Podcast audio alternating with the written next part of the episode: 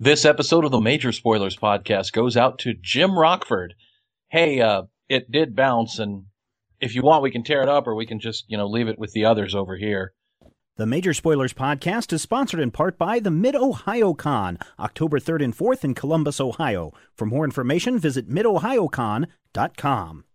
The show is also sponsored in part by Past Generation Toys. Past Generation Toys has a large selection of Star Wars, G.I. Joe, and Marvel toys. Visit them on the web at pastgenerationtoys.com. The Major Spoilers podcast covers news, reviews, and of course, spoilers, and goes into details about the topics discussed. So if you haven't read, listened, or watched the items we talk about, you might want to come back later. I'm Matthew. I'm Rodrigo. And I'm Steven, and you're listening to the Major Spoilers Podcast, the podcast for pop culture and comic fans. In this issue, Batman actually has a weakness, but is he actually stronger for it? Restructuring in DCE. Uh, yeah, Superman. I'm I'm gonna need you to move your Fortress of Solitude right up against that back wall. So if you could just do that, that'd be great. They call him Cyclops, but he also got eyes in the back of his head. Plus, Steven interacts with Poe White Trash, and this time it ain't just me and Justice! Shirtless barbarians duke it out for no reason at all. Rodriguez Cho fights for the right to call himself 447,967th smartest person in the world. And look into my eyes. What do you see? I tell you, one and one make three. I am the Major Spoilers Podcast, and I'm on the air. Hey, everybody, welcome to another exciting issue of the Major Spoilers Podcast. Major Spoilers Podcast. Who would have thought that the Disney Who'da? Marvel deal would not follow up a week later with big news from another company? Hmm. It's like the Um, day after we recorded last week's show, we said, "Oh, I don't know if there's any news that can top the Marvel DC or the Marvel Disney deal." It was DC comes around and says, "Well, we're going to restructure. Paul Levitz is stepping down. Diane Nelson, who I did mention in last Mhm. week's full episode, is taking over. Going to be reporting. She's now going to be kind of the the uh, the head of DC Entertainment. It's been rebranded. Yes, it's been transformed into something brand new. Here's from the Really? press. Here's from the press release. DC Entertainment, a separate division of Warner Brothers Entertainment International, will be charged with strategically integrating the DC Comics business, brand, and characters. This is a key word here. Deeply into Warner Brothers Entertainment and all its content and distribution businesses. DC Entertainment, which will work with each of the Warner Brothers divisions, will also tap into the tremendous experience the studio has in building and sustaining franchises and prioritize DC properties as key titles and growth drivers across all the studios, including feature films, television, interactive entertainment, direct to consumer platforms, and consumer products. Blah, blah, blah. On and on it goes. Diane Nelson is great. Paul Levitz will be stepping back into Adventure Comics. Yada yada like yada. What does that news mean to you? That those key phrases that I was reading, Rodrigo. What does that mean to you? What does that strike? Anything strike your fancy there? Um, what this says to me is, granted, this was probably in the works for a while, but what this says to me is like, holy crap, relevance check. We need to, we need to do something. Uh, you know, Marvel just bought or Disney just bought Marvel. We need to get DC's name up on the headlines again. Pow, restructure time. That's what it seems. Yeah, and this me. was actually was something that had been in the works for a while because Diane Nelson had actually her position was kind of announced that Paul Levitz would be reporting to her as far back as maybe a week or two before San Diego Comic Con. So this is Mhm. something that's kind of been in the works. But you're right. Wouldn't surprise me that with this Disney Marvel deal, that Paul Levitz said, "Okay, I'm not the front man. I don't like to be out in front of people to begin with. Let's put her in, out there. She's got the uh, film background with the Harry Potter, and really just Harry Potter. I think is her big thing. Mhm. She is a Harry Potter? Hey, I'm sorry, what? Matthew, what do you think of this of this statement? There's some key key words here, key indicators there that uh, Uh-huh. should tell people which direction DC Well- Entertainment is going over the next couple of years. I think it's time to to you know reconsider the words of the great philosopher Jules Winnfield, who said, "Oh well, allow me to retort. I think what it really breaks down to is buzzword, buzzword, buzzword, branding, corporate synergy, buzzword, buzzword. Oh my God, Marvel did what? Buzzword, buzzword, buzzword. And hey, the Legion may be written by Paul Levitz again. For all intents and purposes, I said it last week when the Disvel deal went through. I don't think we're going to see a whole lot of change in the actual product, Oh, I don't except think so in as much as we may see a higher profile. You know, we may see, hey, DC Entertainment says this and DC Entertainment says that. Now, isn't Joe Quesada running Marvel Entertainment? Or Well, is he's that not a the- separate? He's not the president. He just runs the comic books. I thought Marvel Entertainment was the portion. Eh, it doesn't matter. What we're looking at, I think Rodrigo nailed it, hit it right on the head, is definitely DC had something in the works. It was, you know, a little restructuring. Marvel's announcement forced them to turn it into something or try to turn it into something enormous. Um, all told, I think it's a good thing. I think that what this means is that we're going to be fostering some strong competition to where DC is at least you know, ready to respond to any wackiness that Disvel comes up with. And they're like, um, it turns out that Wolverine is actually, uh, Mortimer Mouse. I don't know. I think it's good. I, you know, people say, you're a DC guy. You like DC better. No, I like good comic books. I could give a flying rat's ass who wrote them, who produced them, whose money is behind them.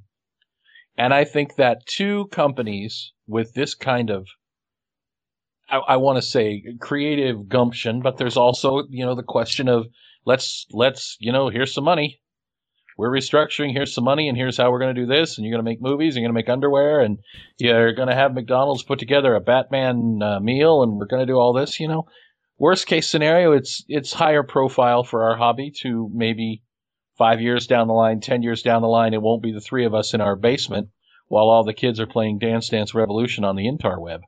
Ooh. Yes, I would uh, kind of agree with you there, Matthew. There's probably not going to be a lot of big changes going on, but there's one thing that this paragraph that I read that is really, really going to affect what we see from DC.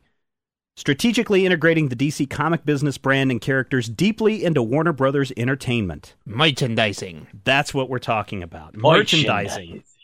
That big, big money that uh, can be made off this deal. It's not bad enough that we can't walk into uh, any store and go back to the uh, the the clothing rack, the T-shirt aisle, and see Batman shirts, Superman shirts, Green Lantern shirts, Flash, Wonder Woman, all this stuff. We're going to see even more of that stuff, even more Merchandising. all over the place. Okay. Hopefully, they'll actually get up into the sizes that most of the fanboys I know are. The other Because thing you know they're that's like, we'll get to a two X, and I'm like, well, great, you've covered thirty percent of my fan base. What else you got? That's I just wore two one guy. X and then in the ninth grade, the other thing that's kind of cool about this is I think, and this happened, man, this happened when Iron Man took off Mhm. like a Iron shot. Man. And, Iron Man. and when they started Just to integrate the um, uh, Samuel L. Jackson into that, and you could tell that they were building into the Avengers movie. Mhm. Warner Brothers had a compound a year ago, a powwow last year, where they brought everybody in and said, "Well, what are we going to do with this movie franchise thing?" Now, in this place, what they were meeting, where they're like a bunch of guys like standing outside, uh, guarding it, going back and forth, going, "Oh, we, Yes, oh, I'm probably we, sure it was. oh." I think at this point, Warner Brother realizes that they need to really seriously consider what properties they have and how they can merchandise those and how they can turn them into movie properties that might sell and go over big. Something that they haven't done for a long time. I mean, look, they pretty much have sat on Batman and uh, Superman for 30 years and really have not done much with either of those properties in movie form, with the exception of these last couple of Batman movies, which have really taken off. are you kidding me? No, I'm serious.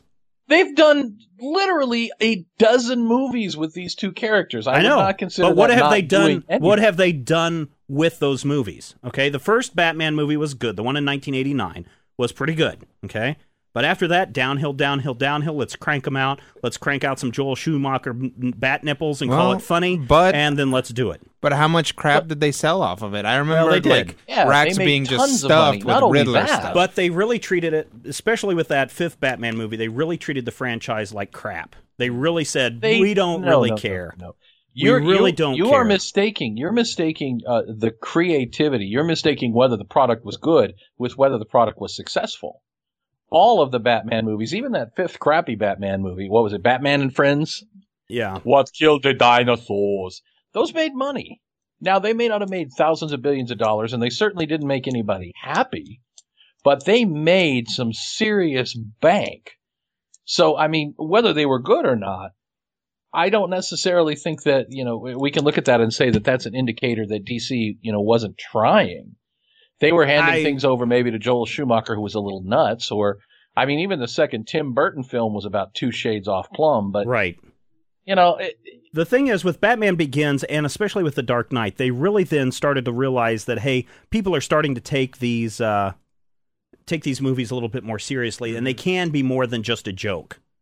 And I you got to agree. admit, with Arnold Schwarzenegger as Iceman, that movie was a joke.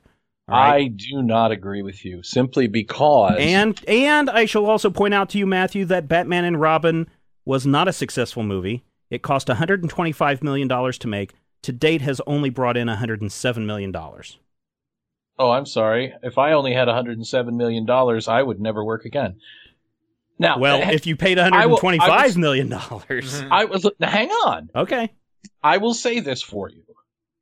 You are a rabid Batman fan. No, I'm not I really. do. I do. I, I. I. I'm not taking issue with what you're saying in terms of what you're actually meaning. I think I'm taking issue with the way you're stating it. To say that they weren't taking it seriously until the Dark Knight, the Dark Knight, and you know, don't get me wrong. I don't mean this in a bad way. The Dark Knight and Batman Returns or Batman Begins or Batman Gerund proper noun, whatever it is. These are not serious movies. These are superhero movies. They're done from a darker angle Right. But they still have the same thought process behind them in that oh well it's a batman movie so we have to have this and we have to have two villains in every movie to make sure that we process the sell If, through and I mean, if they had done the Batman franchise correctly, okay, and I'm not saying you know, we could argue this till the cows come home, but if they had done the Batman franchise correctly, we would not have seen what an eight eight year, almost ten year gap between five and the reboot. We would have seen the James Bond type movie franchise where we kick out a movie every couple of years and we continue to do it and we have 30 Batman or 30 James Bond movies. Yeah, but not even James Bond does There that were- anymore. And well, they are kind of trying to do that. Every couple of years they're trying to do that. The thing is that I'm trying to get to Matthew is they're really taking their comic book property. Warner Brothers is a huge conglomerate. They're taking this this comic book property and they're realizing, "Hey, we've got more than just Batman and Superman." mhm. and we can make some money off of this stuff if we do it right. And that's what I'm excited about. And I think Diane Nelson is somebody that knows how to take a property and coax it and mature it and bring something that's super worthwhile to the table. So that's what I'm excited about. i think their main problem is going to be taking the forward looking batman franchise with the the backward looking the the retro good feeling hey wasn't christopher Reeve wonderful superman franchise and in finding some way to actually bring those together without negating the premise of both Now, Diane Nelson did go on record uh, to MTV splash page this this past week as well, and she says we actually don't have any current plans for Superman. okay Nothing for the near future. So don't expect another Superman Returns Part Two. Don't well expect. thank god In That fact, the, uh, was- In fact, well, that's what I mean. Talking about a, taking a movie seriously. Brandon Routh's uh, Roth's uh, uh, contract has expired, has lapsed. You know, Mhm. for him to make the sequel. So you know, unless they're going to do something different, we've seen the Wonder Woman project been shelved. Uh, Right now, Flash has also been kind of shelved or pulled back. hmm So right now in production, we only have Lobo and Green Lantern, which is currently shooting in Australia, uh, that are confirmed Warner Brothers comic book properties that we would we would know outright. hmm I still think you're saying taking it seriously when you mean making a good movie. But otherwise, Hell. I agree. I, I would I would say that if you're being serious about a movie, you can make a good movie out of it. That is not true. Ed Wood was serious about everything he ever made. You know who else is serious about his movies? Herschell Gordon Lewis. Man makes good stuff, but I would not call them quality films. What about uh, Paul Levitz steps down and is going back into the funny books? Matthew, this should Hi strike there. you as a as a big topic for you. Oh, to some degree, yeah. Um, Levitz was responsible for probably I won't say the biggest, but one of the biggest periods of Legion of Superheroes history. So Which I period would that- that be for people that are not familiar with the Legion, like Rodrigo? that would start roughly about 1978, lead through the Great Darkness saga uh, into the launch of the Volume 3 Legion of Superheroes, the Baxter title, where it was a big, big to do, where you had lots and lots of, oh, the Legion is one of our top seller books, going into and ending right at the point where Legion of Superheroes Volume 3 ended. It would have, it would have Quislet. Yay! Paul Levitz did invent Quislet and Tellus. Paul Levitz, I believe, either wrote the story that brought Blok into the Legion or took over immediately after the story that brought Blok into the Legion. But most importantly, Paul Levitz is responsible for a lot of the tropes. I owe Rodrigo a dollar. That we think about with the Legion, such as Saturn Girl like and Lightning Lad having, you know, their happy family, and Mhm. Cosmic Boy's tortured romance with Night Girl, and Blok and the White Witch and their little on again, off again. Is it a romance? Is it not? The Polar Boy being the eager beaver new kid and driving everybody a little bit nuts, but still, you know, loving the Legion so much. That's a Levitz thing. So, So I would say go ahead. it's interesting. What it what it really means is people are going to be complaining. Because look at it this way. You know who else was responsible for a wonderful period in Legion history? Jim Shooter. Yeah. Jim Shooter did what, 12 issues, 15 issues of the new book? And it took about an issue and a half before people started going, this isn't what I thought I was going to get from Shooter. Well, do you think people are going to say that about Levitz? Oh, always. People will say that about anyone. People would say that, you know, if the if it were written if it were drawn by Michelangelo and written by Edgar Allan Poe, people would look at the comic book and go, "Eh, Da Vinci did it better." Uh, Dan Didio posted up posted up on the uh, DC boards. Paul is returning to the title he made great as both a writer and an editor at Venture Comics, and with his eyes set to the future, he brings several of his favorite characters with him. Well, who do you think? Do you know who his favorite characters were, Matthew? Quislet, Tell us. Gates, Well, let Snake me with let me robot let me take a moment here and point out that Paul Levitz never wrote Adventure Comics. Adventure Comics was actually canceled roughly 1982. Yeah. And, you know, I, I think what they mean is he's returning to the Legion and bringing some of the characters that he liked with him. Um, I know he was responsible for Darkseid. Okay. Not creating Darkseid, but Darkseid interacting with the Legion. Okay. Um, this is the Legion that he wrote back in the day, uphill both ways. So this Legion picks up from the middle of his previous run of Legion. So I have hopes, but then I always have hopes. I like Levitz's writing. He did, the last thing I remember him was he did the arc that ended the original JSA book before it was relaunched as Justice Society America and Alex Ross to death. All right. I tell you what, everybody, you can comment if you haven't already. And you About- will. Well, I'm sure they will. Of course, everybody. We love everybody who comments on our site. everybody. Names, Everybody names that, names that everybody is familiar with: Salieri, Stacy B, uh, Navarre, um, that one guy with the thing. The other Yeah, guy, that the- one guy. the one He's with the great. face on his head and the thing, you know. It, it, it- we could go on and on, and we probably will. Rico and and Eye Roller And Hermit. Lass and and, and- and uh, Mila and- and And Bob. Tila, Tila Yeah. Tequila, and uh, that girl who keeps wanting to sell me Ambien. Yeah. You guys don't see her comments. Those forums because guys are great. you know who the best people are at the major spoiler site? The people that donate. yeah. Love them. They are, You can get a Uh, special. are our good friends. you can get a Even special though his check out. bounced, we love Jim Rockford. Yes, we do. We need to have a discussion about uh, Jim Rockford again in the very near future. yeah, let's For do people that. who have never experienced Jim Rockford the way Rodrigo has never experienced Jim Rockford. That's right. Uh, you can get a Matthew dedication at the top of the show if you just uh, kick in a few bucks, ten bucks. That's a few. That's two comic books these days. That's right. Dollar three eighty. Uh, let's see, because every little bit helps keep our site going for another month, and it helps continue to grow, and it helps that you're part of the major spoil- uh, major spoilers experience. We love each and every one of you who take part in everything we do. We also have that phone number, that comment line. We love playing comments from uh, listeners when they send stuff in. All you have to do is contact us at 785 727 1939, and we will get you on the show as well. That's the top news stories. You can find certainly a lot more news over at majorspoilers.com, which brings us to reviews. Review.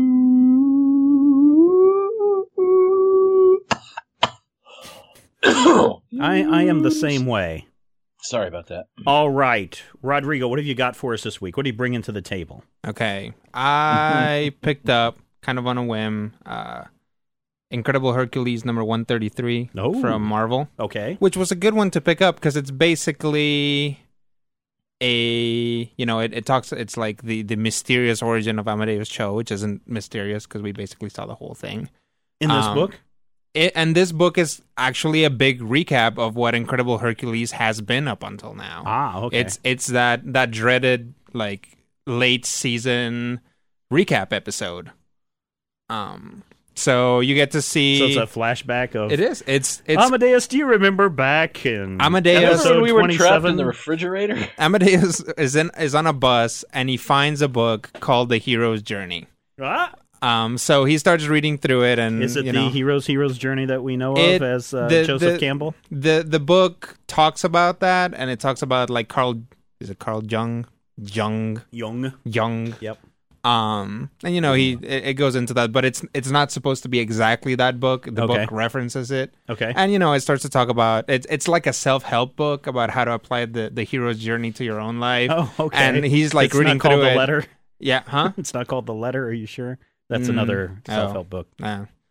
Um, but he's reading through it and he's like, oh, well, actually, this is pretty easy, seeing as how I, you know, basically did this and this. And, you know, I remember Hercules did this. And I remember when the Hulk came down and I was all like, yay, Hulk. And then I was like, oh, Hulk, what you had to do and do that.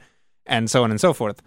Running through this whole thing, he's kind of keeps finding himself in like these weird places where things aren't working out the way that he thinks they're supposed to work out. Um, being an extremely smart kid, he can frequently essentially predict things that are going to happen Yeah. just by calculating cha- chaos theory in his brain. Okay.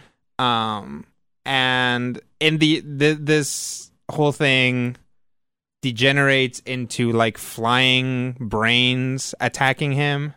Sounds like an episode of Futurama. It's actually pretty cool. Um, and there's this moment, probably the best moment in, in this particular storyline, where he's like, "Up, these brains are about to zap us. So if I calculate this, and I jump right now, and he jumps, and they zap, and nothing happens. So he's like, "Ha! I calculated right."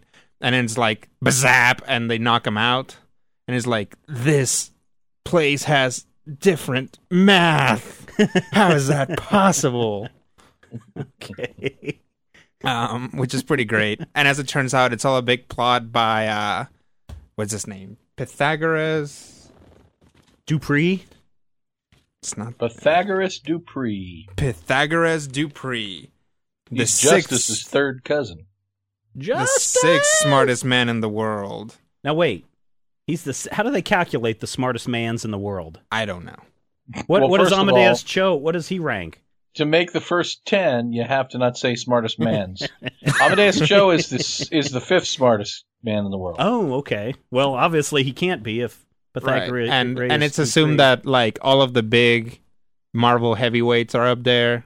You know, they So never like Dr. go down. Doctor Doom, Reed Richards, uh, Bruce Banner, Tony Stark. So I believe I actually did the official rundown on the I know. website, a couple of weeks ago, I think. but I can't remember. Uh, yeah, and I want to say um, Barbie is in there. Yeah. Pepper Potts. she Pepper is so Potts, yeah. rich by now. Just to, just getting royalties off of uh, Iron Man's armor color because she picked it out.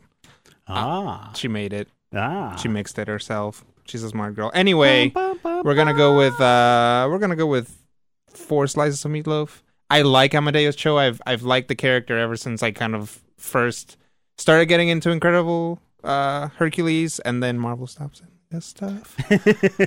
um so I haven't kept up with it, but I, I really want to. I like the Hercules title. It's kind of sad that Hercules kind of isn't in this issue. He's in there in flashbacks. But other than that, it's fine. And I liked it. and I liked it. All right, that is Hercules number 133 from Marvel Comics. Matthew, what do you got for us? Oh, I don't know. Oh, we got to continue on with some Marvel goodness. Do you have some Marvel, goodness? I got Maybe plenty not. of Marvel goodness. Of late, in the X titles, they've been introducing some sort of concept with the thing, the face, and the fine Leuven. Um, and I've actually started reading and put on my pull list Uncanny X Men. Wow. I have in my right hand a copy of Dark Avengers colon Uncanny X Men Exodus, which is the end of Matt Fraction's really pretty impressive arc Utopia, in which Scott Summers and Norman Osborn have gone head to head over whether or not the mutants are going to die, die, die, die, die, die. Um, this one opens with kind of a puzzling moment and a moment that threw me, really bugged me. Um, there's a flashback to a sequence we've seen previously. The Beast breaks into Cyclops and Emma Frost's bedroom and tells them that he won't have the secrets anymore and he won't stay anymore. And they start to talk, Mm-hmm. and there's about a page and a half of them talking, and he finally, you know, tries to tell her something, and then the scene ends with a note that says to be continued in Dark X Men The Confession one shot. Oh, I hate it when they do that. I know, and it's a halfway through the fascinating book- sequence. It's really interesting because this is what happened before Emma joined uh, uh, uh, uh, uh, Osborn's little strike force. Ah, okay. So this is, you know, theoretically going to be important. And it, it bugs me because it feels like that whole Civil War Captain America Iron Man the conversation one shot Yeah. that literally was just a conversation. It should have been a three page sequence in the book and it got its own issue. But then, you know, one Avengers story arc now has five books to tell it in. So I got that going for me, which is nice. Um, at the end of Utopia, which I believe was last week in Dark Avengers number eight, and last week, of course, is theoretical. I'm going to say last week because I just reviewed it. Hello, future people. Scott managed to somehow raise an island, the island of Alcatraz, higher in the ground and create this big floating mutant reservoir or Floating city. in the San Francisco Bay. And the Dark Avengers and the Dark X-Men, you know, crash in going arga garga arga garga. And Scott and Norman Osborn have a couple of interesting general moments. Colossus beats the snot out of Venom. And you know what? I loves me some Colossus. We get a little bit with X23 fighting Daken and Weapon Omega blowing up and then Wolverine leaping in and saying, you killed a mess of my pals. You don't get to walk away from that. You know, there's some interesting bits going on. Archangel gets to fight Bullseye and they take down the Sentry. wow. Yeah, with Namor the Submariner. And of course, that leaves Ares. Well, and this is the thing that I think is cute. When I was a kid, the New Mutants went to Asgard and it was all a cute adventure and blah, blah, blah. And later, Dani Moonstar became a Valkyrie of Apocalypse. Why? Eh, it's not worth asking. Um, but Danny is once again a Valkyrie, a goddess, and fights Ares to a standstill. So essentially, Scott Summers is the ultimate comic geek. He's calling on 40 years of continuity to figure this all out. Nice. Iceman Iceman takes down the Mimic, which makes sense because at one point the Mimic was the leader of the X-Men and Iceman never really cared for him. And, you know, we break through the whole thing. We go, we fight. There's some sequence with uh, a really lovely, I think it's a Terry Dodson Emma Frost in her old bustier and panties costume. Yeah. I didn't realize how much I missed the whole bustier and panties costume. Is that really a costume? Yeah, it was a Sure. bustier and panties. Uh, she also I had keep trying uh, to tell my wife she needs to dress up in one of these. she had heroes Ah, thigh-high just doesn't and a work. cape and a choker, and you know she had those evening gloves. And man, I'm telling you, I, I like me that costume. I It's bet you in fun. Vegas we could find plenty of girls dressed in that costume. Yeah, but they won't. They, they won't be su- fighting super crime though. You know what's really awesome is if you go to the Oh, right if place in what Topeka, you can it. find lots of guys dressed in that costume. but uh, essentially, Scott pulls some really smart moves. And he takes Ares out. He takes the Sentry out. He takes Weapon Omega out. And it comes down to literally overpowering the people with a, an, an X-Men team that's like 35 men strong.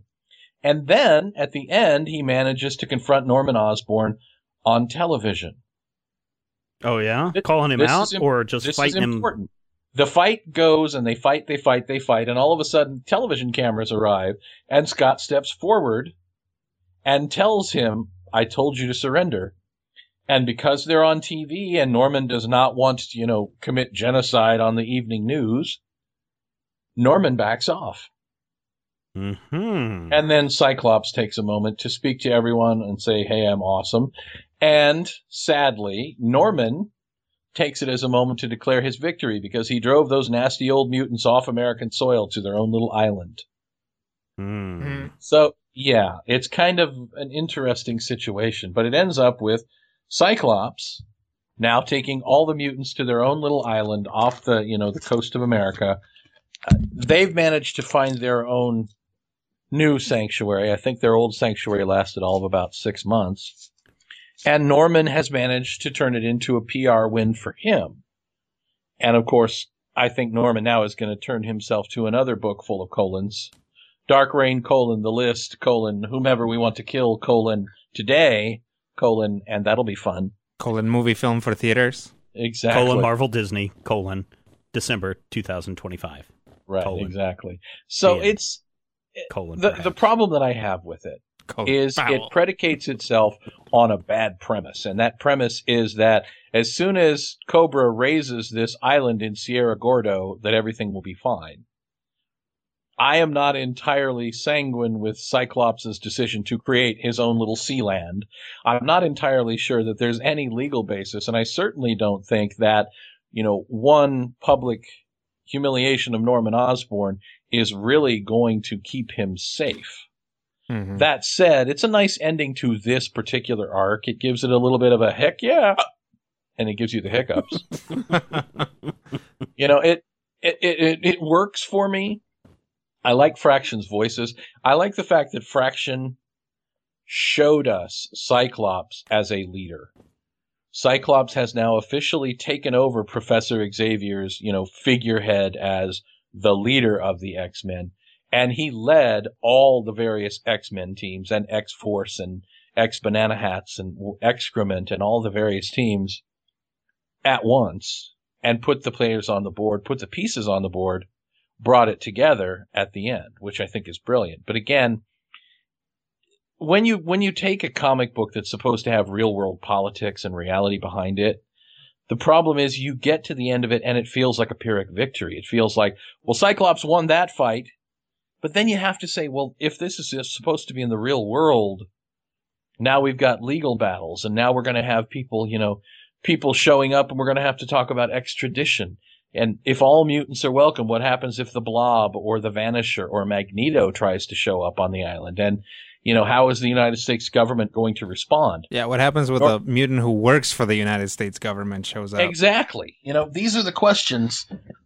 Have they given up? Have they renounced their American citizenship? Do they have to renounce their American citizenship? It's, you know, it it starts with a premise that's not quite right. And it does kind of underplay Norman Osborn in that he probably should have seen this coming. Overall, it's a good story. I'm going to say three and a half slices of meatloaf for me.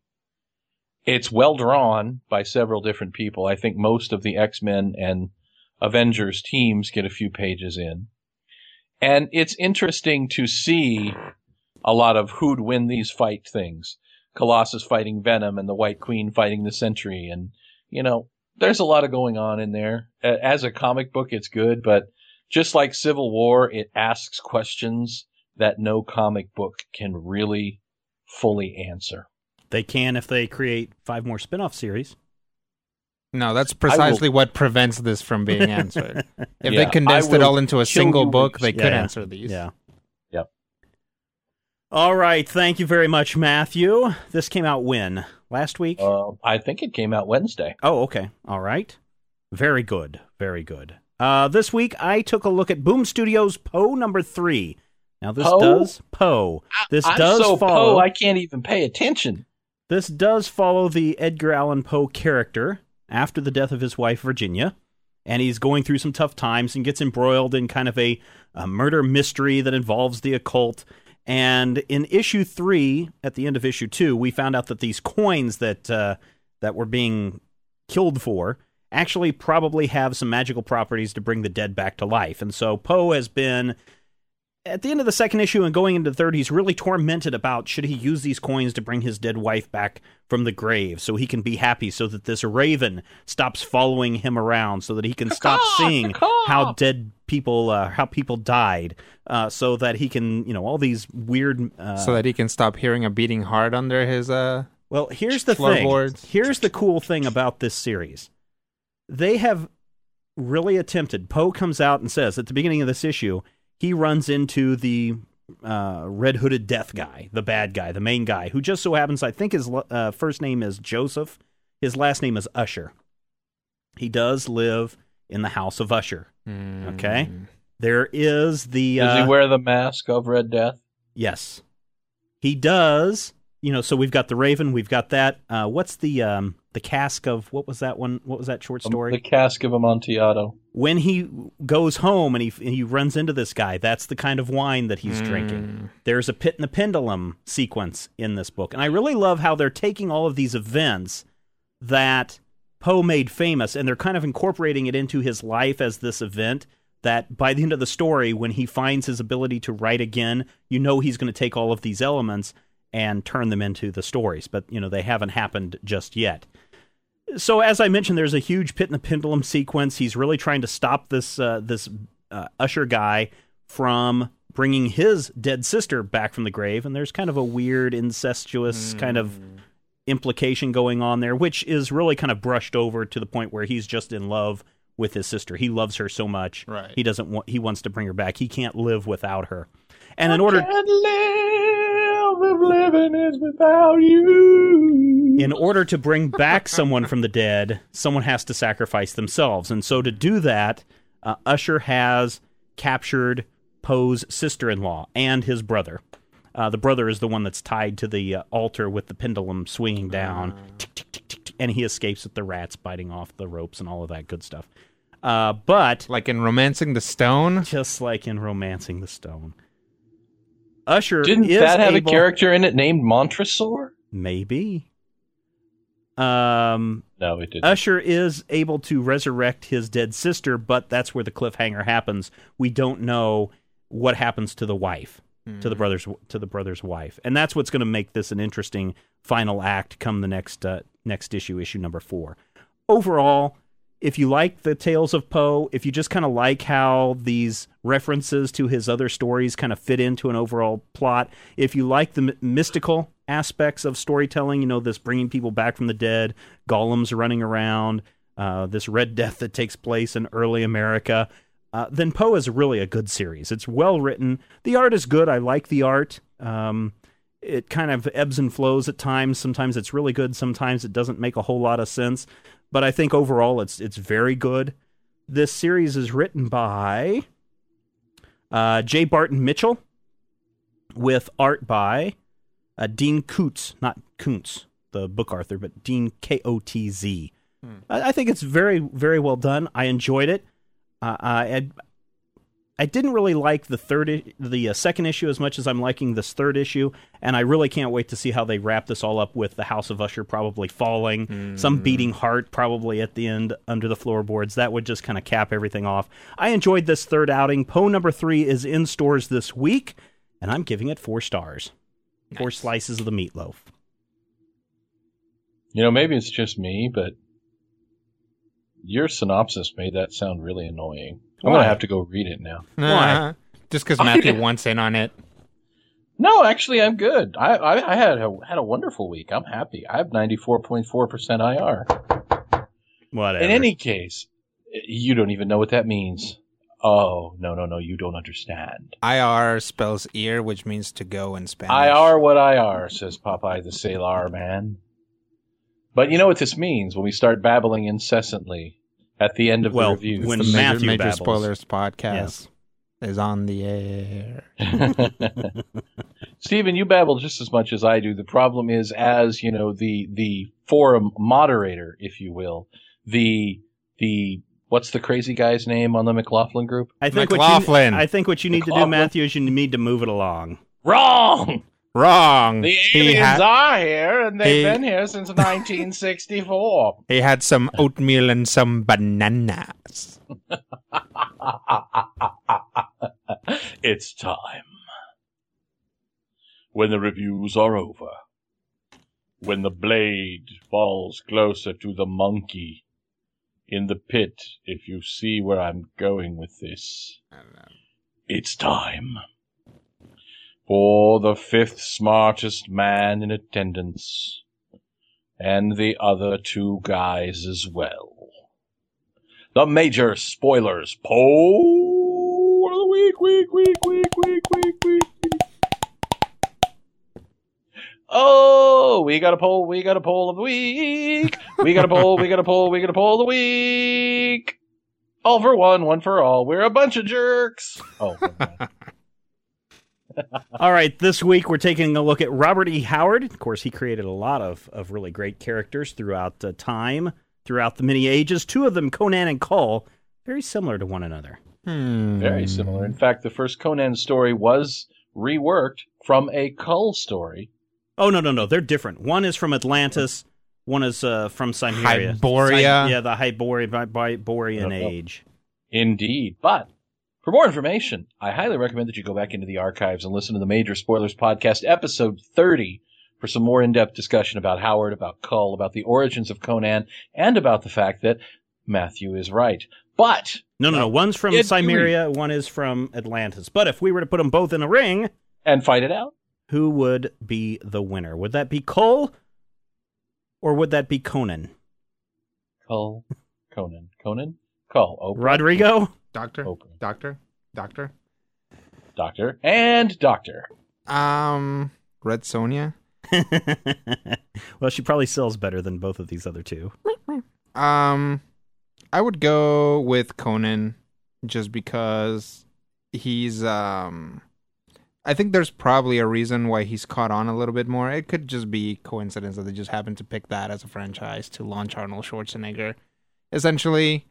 Um, but also because he's a popular late night uh talk show host. Yeah, that red hair and the ability to. Yeah, Uh, and he's he's so tall, um, and you know it's pretty good with a battle axe. okay. Um, I didn't like the Kevin Sorbo movie. Wait, was that Kull or yeah, that was? Kull. Which one's the one that has like that That's spinny Krull. thing? Okay, K R U L. and that's not one of these guys, right? Because I would vote guys. for Krull- like Krull that is the- crazy beard guy that throws the throwy thingy, possibly the Cyclops he hangs out with. I'm done. Matthew. I'm sorry, I'm just remembering what an awesome movie Krull was. Wasn't it? It was just like whoosh, from the sky will come the black fortress. They- From the fortress will come the slayers to devour the planet of Krull. Then a girl of ancient name shall become queen. Go back and watch shall it. choose a king. They use What? that thing like maybe twice in the whole movie. Like Yeah, they make I, a big I'd seen I'd seen portions of it. I went back and watched it, and I was really expecting the whole movie to be like basically what any given ten minutes of Xena Warrior Princess was. no, they use it like once, once in the entire movie. They throw it. of. Ken Marshall as Prince Colwyn. Liam Neeson as Kegan. That's right. And their son shall rule the galaxy. I'm trying to see if there's anybody else that we might know off here. I believe uh, Alun Armstrong was Torquil. anyway, back at the characters who are actually written by the guy who looks a little bit like a mobster in the picture that Steven put up. Yeah, see? We're going to make Conan fight? Kull, see? And they're both going to have swords. The see? age. See? Yeah, yeah, yeah. And what they're going to do is uh, whoever wins is going to be the big boss, you see? He's going to take over the town. Yeah, see? For me, I. I don't know from Cole. I remember, um, I think John Buscema drawing some awesome Kull stuff for Marvel.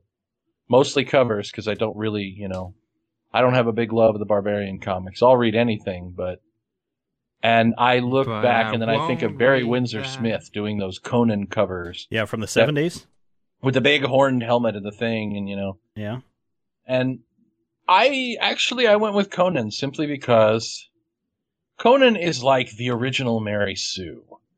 Conan is the character who, oh, he's the world's greatest fighter, and then he got old, but he became a pirate. See, because he was a pirate on, on, on the Black Seas. He was a king. Don't forget he was, a king. King for a while. Don't forget and the king. man, and then- did he bang a lot of chicks. Oh man, you can't even imagine the number of chicks he banged. Take all the ba- the girls that Steven banged, and all the girls that Rodrigo banged, and all the girls that I banged, multiply them by five, and you still don't have. You can't even hold a candle to Conan. He's awesome. I mean, you multiply that number by five, and you get like what, eighteen?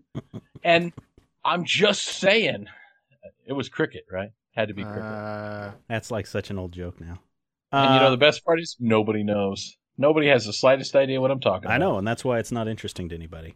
For me, I went with the minority uh, in this. I went with Cole You for a voted couple of for reasons. Minor?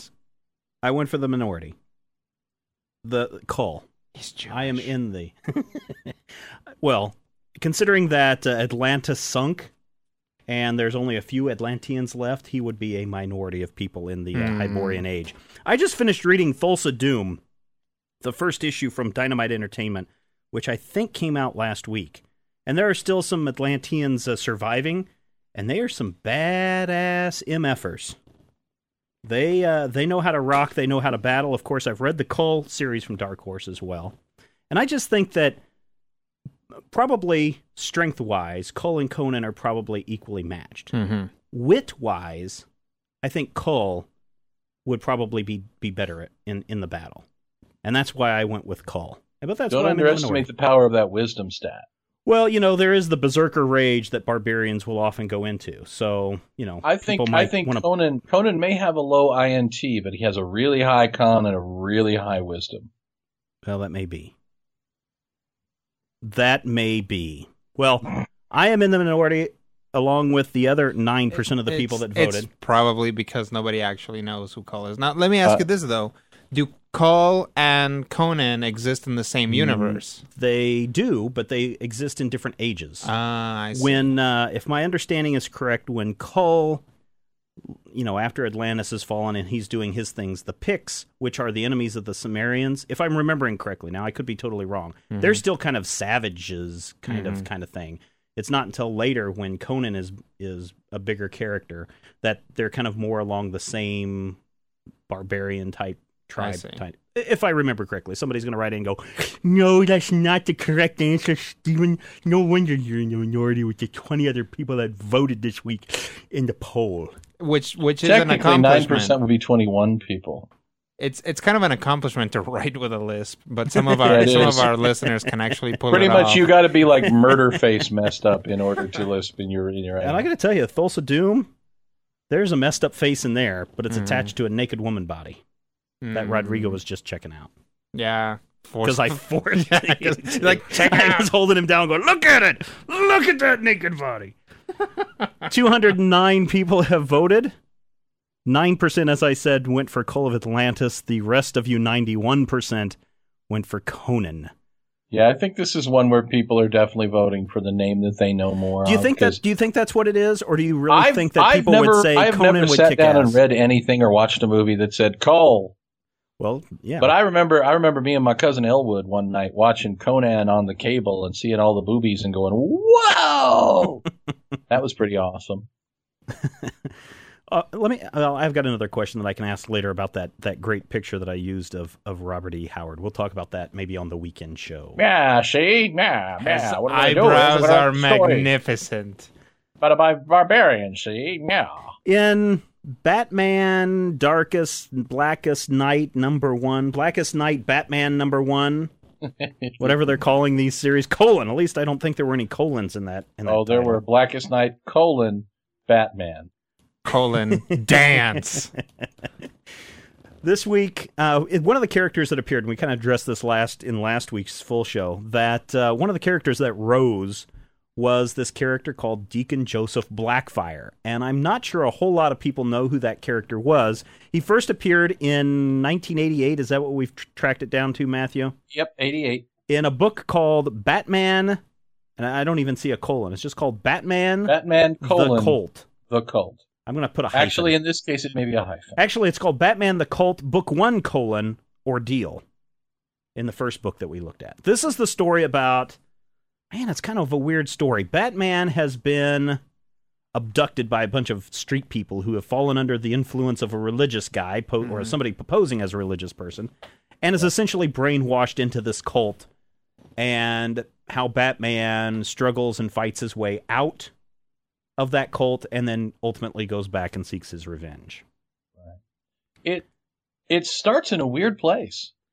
Yeah, it does. It starts out after he's already been captured. Yeah, it starts with Batman, and this is the first issue of the limited Batman in the clutches of the villain. Right. Which I mean, that's a really that's a that's a pretty big risk to take in a Batman comic, even 20 years ago.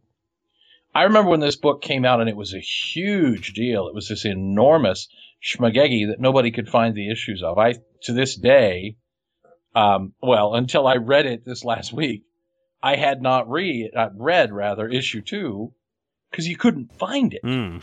Because I, you know, um, uh, what was the comic book store over by Washburn University before? Not the not the Gatekeeper, but the other one over by that uh, little shopping center down by the corner of Washburn. You remember Comics and one? fantasies. Yeah, that's where I picked up all of my copies back when this originally came out. Comics and fantasies actually became Gatekeeper. Oh, did Uh, it? they- okay, all they right. purchased him. They purchased his stock, and basically bought him out, and it became Gatekeeper probably 18 years ago. Yeah, so I got this before the. I was able to get Well- all the original issues, and it was it was a good time for me because I was just starting to get into comic books. This was you know shortly after the Dark Knight Returns came out. Uh, this was I think right before Legends of the Dark Knight started, probably right around the same time. It was a couple of years before that. Legend of the Dark Knight was 91, I believe.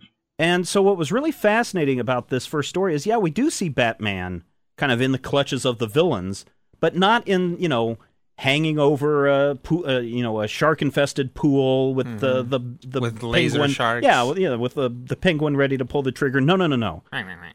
This is Batman waking up from a confused dream, a fevered dream. in which he murders a Joker. Right. That's kind of a big key right there. Where he's chained to a sewer pipe. He has been bat- battered and bloodied and cut. The bat symbol has been ripped from his chest. And he's just fallen into the, these clutches of these underdwellers. And we start to discover this story about a guy called Deacon Blackfire. That's right. Deacon Blackfire. Once he appeared out of nowhere to some Indians and was like, "Hey, Indians, you should follow me." And the Indians were like, "Okay," for a while. And then they were like, "No, we don't want to follow you anymore." So they beat him up and they hit him. And they tied him up to a totem. They put a totem in front of him. Like, no, stay away. But then bad things happened to the Indians. Yeah, uh, supposedly. Right. That's the cool thing about this story is when we talk about brainwashing, it's whoever gets converted believes whatever you're telling them. And so this story is being told by some of the sewer dweller people, people that have been converted, and they're telling the story throughout this first issue about Deacon Blackfire and how he brought, you know, curses down to those people who didn't follow him, how he's lived for centuries and uh, and really how he brought ruin to this Indian tribe and later to the first settlers of Gotham. And uh, we later find out that yeah, he may indeed have been someone that has been alive for centuries. and they never quite come out and say yes yes this is completely 100% true like all signs point to yes but i never really saw like a, a conclusive like this guy has been around forever Yeah, there is a point in um, in the third or fourth issue where Gordon is like, "Well, this Deacon Blackfire has probably got a criminal record. Let's look it up." And they're like, "Well, it's taking us time to bring." in." he's like, "Why isn't it on computers?" And they're like, "Yeah, well, but some of these records go back as far as 1920." And they're saying, "Well, these are the same fingerprints, and here's how he was involved in this, and here's how, here's how he was involved in this crime, and here's where he was involved with this mob." And it kind of mm-hmm. it kind of lends some credibility to the Yeah. story, especially when in the very beginning story, Ratface, one of the narrators of the story, is talking about the totem and how later we see that totem appear in the story as part of the brainwashing technique. Yeah, the, the rather phallic totem. Yes, in, in indeed it is. But I guess if you're carving anyone's head out of wood, it would probably look somewhat Well- phallic like that. Indeed. But yeah, I mean, he's uh, Batman is totally going to get screwed here shortly, uh, so to speak. Any of you guys ever been brainwashed? I work for you, don't I? and it works. It works. Almost. Less food Yes, for him. Steven was better than cats. I will see him again and again. And again, a reference from like 1982 that no one's going to get. also, I do work in a call center, ah. so, So I, he has I, done am, I am the master of brainwashing others. So when you brainwash you don't people, hate your job. Please do not kill me with a stick. Batman recognizes that he's going through the classic brainwashing technique, you know, remove them from familiar surroundings, don't let them get any sleep, starve them, hmm so that your mind is totally warped and broken. And then when they're at that point of breaking, then you bring them to the light, to the enlightenment, and you can attempt to convert them into your way of thinking, which apparently, with all the cults that are out there, apparently works. hmm But I found it fascinating that even Batman is not able to fight the brainwashing. hmm Which is, I think, good. Yeah, because it shows I him as a man. I have gone on the record many times as saying that the whole Batman can prepare for anything given 15 minutes Right. is not only the worst abuse of superpowers, it really undermines the character as a human being. I feel that having Batman fall under the, you know, the mystical clutches of someone who may or may not be this ancient shamanistic, you know, please don't squeeze the shaman kind Mhm. of guy. I think that makes perfect sense. There's no reason for Bruce Wayne to be immune to some sort of brainwashing technique or mystical thing Right. you know. But if they did the story these days, you know, he'd flash back to being taught by Ra's al Ghul in a field full of blue poppies or something, and how he knows that he can, you know, With lightning, there's he lightning fight in the it background. off, and there there'd be no way that Batman in 2009 would be able to be put in such a perilous position. Right. That's why I like this story. and that's why That's I like why it I like too. Came out. I, I like it too. And this is, you know, I again read this after Dark Knight Returns. And so it's really, here's this man coping with problems. So I kind of really took it from Batman is a detective, somebody who's trying to solve a crime. And he's following all these clues of pimps and, and drug dealers and all these people getting murdered, yet there's really no evidence of the crime except for these bloody footprints that go off. And so he's trying to follow up on this. And he's wondering why the other mystery of where are all the homeless people going hmm and being involved in the case actually leads him to being shot and captured by this cult. And so I found that very credible. And it's just really cool where Batman all along in this first issue is like, I recognize what they're doing. I recognize what they're doing. I recognize what they're doing. Oh, they're trying to feed me a very little sub- substance. There's probably something in here, but I don't care. Yeah. And so he eats it just because he's starving Mm. and the drugs kick in and he starts having some some pretty trippy revelations.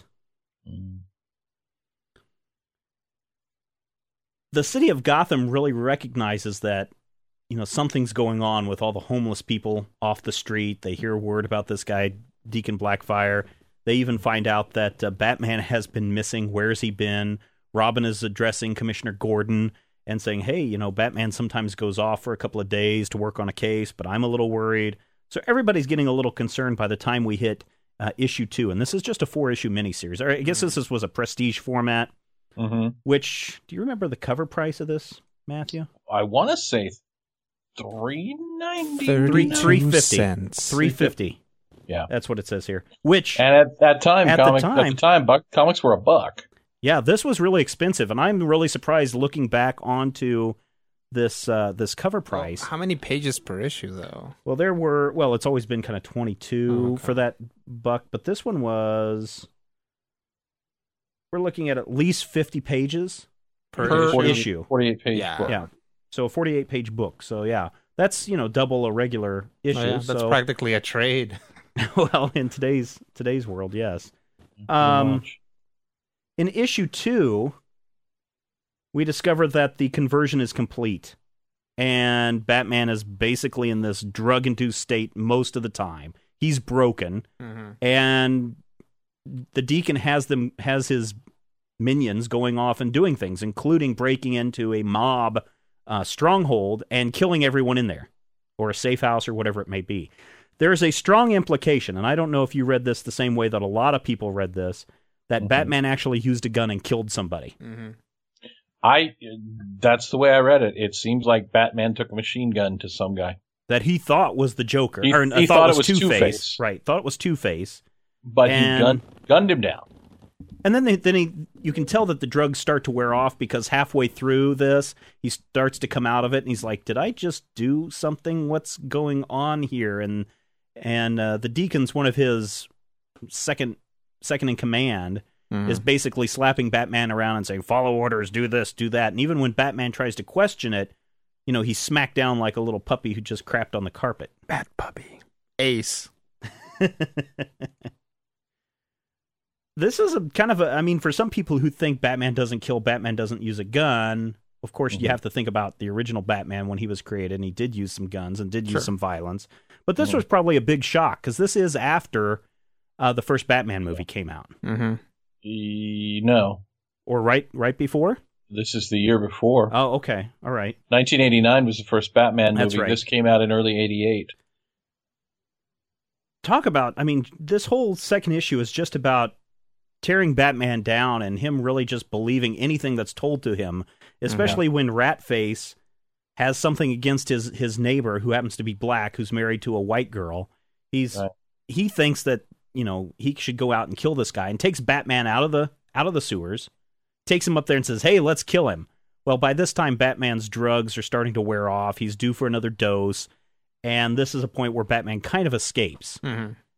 and when I read this series originally, this was the this book was the one that struck me the most because of Batman's escape into the wild and these parallel images that accompany the story where Batman's talking about, you know, hunger is a basic urge, it's primal and we see this caveman bashing a saber-toothed tiger over the head and then we see Batman doing the same thing but with a crowbar to a glass window Mm-hmm. to a, a delicatessen and just kind of paralleling that throughout the story and uh, when he comes upon, upon the people in the park and tells him to run you know get away and and freaks him out and Boogity boogity. becomes the yogi bear of gotham central Blah, park blah, blah.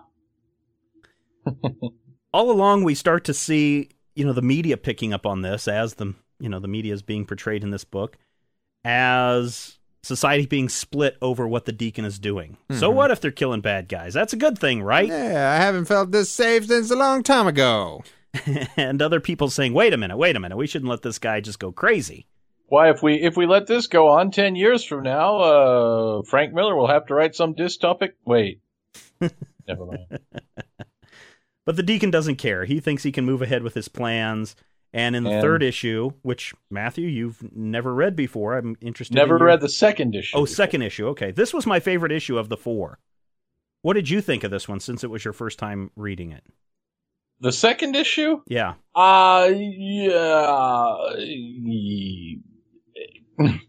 See, I like the way this started, and there, yeah, you and I talked about one of the things. Ah, I'm going Ah, to- the Spitalik.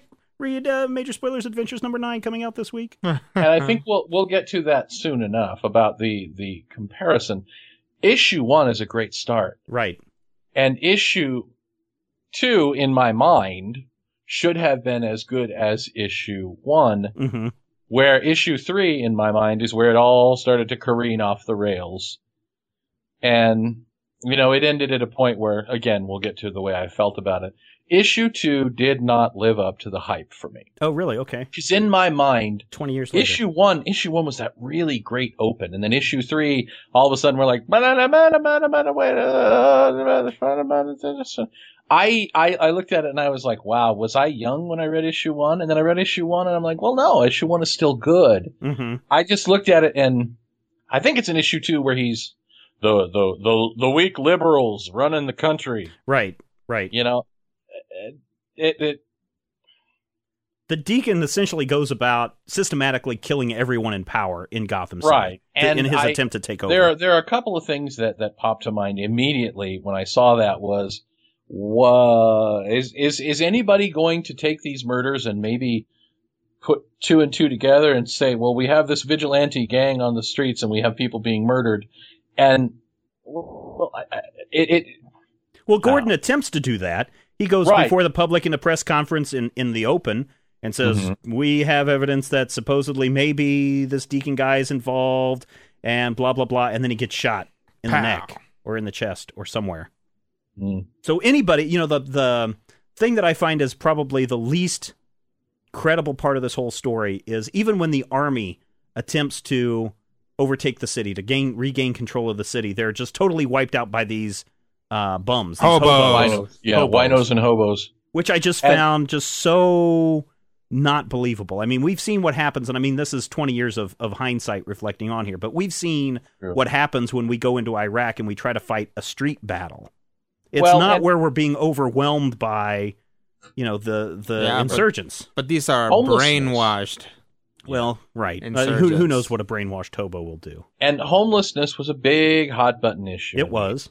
and having you know the homeless people led by this religious this religious this evangelistic guy coming up to take down the weak liberal world you know it had a lot more resonance in 1988 in you know in, in the shiny new nation you know that was the point where George Herbert Walker Bush was just about to become elected. It Mhm. was the end of the Reagan era. I mean, Mhm. this this was the salad days in a way. And again, I think that part of it is in my mind, in my memory, having read The Cult and not having read anything like it.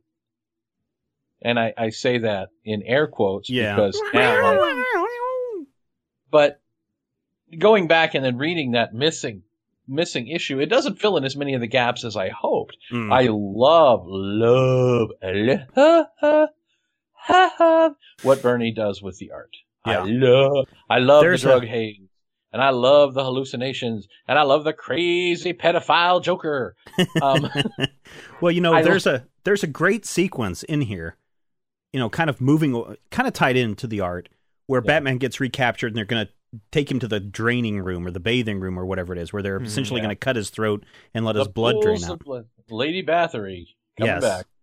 He he escapes. Robin is down in the tunnels and sees it and, and tries to follow. And they follow the sewers down to apparently a washout area. And that whole ending sequence in this second book, Robin's walking through the dark, going, "Batman, Batman, are you there? Where are you? I just stepped on something squishy. I've been bad. No, Batman, where are you? We're in hell." And then Robin's like, "What? Oh, what is that under my foot? Oh my gosh, let's turn on the light." And then there's this big double-page spread of, just, all the dead bodies. bodies. Yep. You were wondering, you know, the big question that had been uh, asked in the first issue and leading up into this point in the second issue is, well, where are all the bodies at? We see evidence of a skirmish, but where are the b- bodies of the mobsters? We find out. And I think at my tender, impressionable age, this was probably one of the more horrific images that you would find in a comic book. Yeah. I was not one to read eerie or creepy comics or any of that stuff Mm-hmm. Oh, and so to missed see a double page spread of rotting corpses with Batman standing on top of them going, Welcome to hell! Welcome to to hell. hell! Welcome Here's your to hell! To me that was that's what made this really you know hit hit home a lot on this. And it, something else worth noting. This is Jason Todd. Yes, that's that really that important. is that that is important. I I started reading through this and I was like, okay. I, I just assumed that was Dick Grayson, and then at some point, yeah, This he's is like, well, Jason Todd. Jason. And this is like, Jason Todd what? before the retcons that turned him into a nasty, snot nosed, hateful little punk and made me vote to kill him. yeah. This, This is, is- yeah. Jason Todd when uh, the early Jason Todd was essentially nothing more than a Dick Grayson clone. Mhm. And this is probably, well, until, you know, he returned from the dead. Well, actually, probably until he died. This is, this may be the most important Jason Todd appearance as Robin Mhm. Mhm. because this is really the probably the most meaningful Jason Todd moment, the most meaningful Robin story that I can recall. And I didn't remember it being Jason Oh really? until the rereading. Yeah, it, well, it you know it never occurred to me to think, you know, I, I I haven't really gone back and said, well, let's break down the Robins. oh yeah, for- yeah. No, no, no. I But- I agree. This is you know, and it's it's interesting that it is a younger, less experienced Robin. Yeah, because You know, he goes I think that this story would have been different if it had been the 16 or 18 or 19 year old Dick Grayson who fought Trigon with the Titans and, you know, all hell broke loose and he, oh, oh we're going to fight him. And then, uh, he would not be freaked out necessarily by being in the, the, the heap of bodies. And I feel like, you know, Robin the Teen Wonder, who was about to become Nightwing or had just become Nightwing, in the Ah, Jericho, you stole my splash page. yeah, exactly. That was eighty four, so he had just become Nightwing like yeah. a couple years before. I feel like you know this works better because it's Jason. hmm This story has some some Jason centrism to it, or this story would not have rolled the same way if it weren't Jason. Well, I, I, and I it's one of the earliest places where I've ever seen, you know, on a vaguely related note, a badass Alfred Pennyworth. Yeah. Yeah. I, I was kind of impressed that, you know, and I guess again, depending on knowing in hindsight what was going on with the character, having that future vision, you can tell there's some bloodthirst, bloodlust in Jason's mind where he's willing to shoot people with, even though they're trying guns. Mhm. You're seeing that he's willing to, you know, bring down the, the roof of the sewer on top of these guys. That really doesn't bother him. What bothers him and what makes him an interesting character here is in the third issue called Escape, where they're literally trying to get out of the sewers. People are trying to get out of Gotham City as the as the crazed hobos and and uh, Deacon Blackfire are taking over.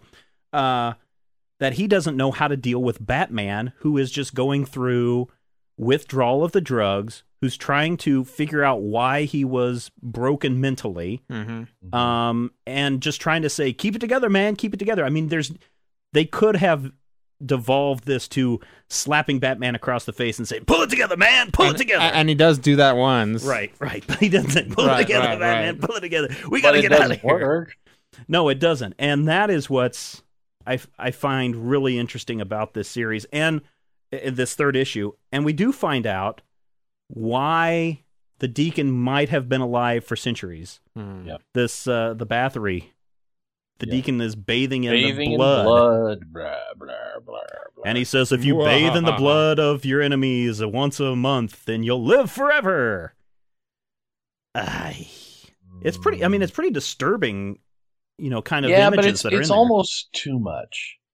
I mean, we started out. Uh, don't get me wrong; it's a comic book extension, but we started out with some vaguely real worldy themes, and Right. then it comes to the point where I'm gonna le- look at me. I'm a freaking cartoon. There's, you know, there's that moment where Deacon Blackfire is a credible threat, and then he's kind of scary, and then you know he's really disturbing, and then he's way over the top, and then he's way, way over the top, and then he's chewing the scenery like Scarlet Ray, yeah. Charlotte Rae, and then he's he's bathing in blood, and it just you kind of just I don't know if you get inured to it or you just say, you know what, he, I I accept that he's a villain enough. You know, I accept that this is bad and this is a terrible person. Having him bathe in blood just felt like uh, hubcaps on a tractor to me Right. To, like, unnecessary. There was really no reason to go there other than we wanted to make sure that he was really scary and disturbing and maybe maybe ancient. the uh the supernatural aspect of Deacon Blackfire is is really what one of one of the things that kind of turned me off of the book because I I I was I was reading through this and really really really wishing that they would go like oh wait a minute this guy's not 400 years old at all he's just some cool guy who has figured out how to do this you know I was kind of hoping that that was going to be the case that this regular guy quote unquote i mean Right. like this this this evil mastermind who is just a guy and manufactured you know he's um Keyser Söze Yeah, he is. essentially Yeah. And, Um, and when you're brainwashing somebody, that's what I expected because the people that are telling Blackfire's history are people that have been converted that have probably gone through the brainwashing mm-hmm. process, with exactly, the exception of maybe rat phase. Well, so you don't know if it's really true. And we should get into rat phase later. Okay, we will do that. But it's I just found it fascinating that what part of this story is true. Even when I read this originally, I kind of agreed with uh, with you earlier, Rodrigo, where he may not really be this old. He mm. may have mm-hmm. he may be somebody who, like Ricardo Montalban, ages gracefully into mm. his 90s and into his 100s.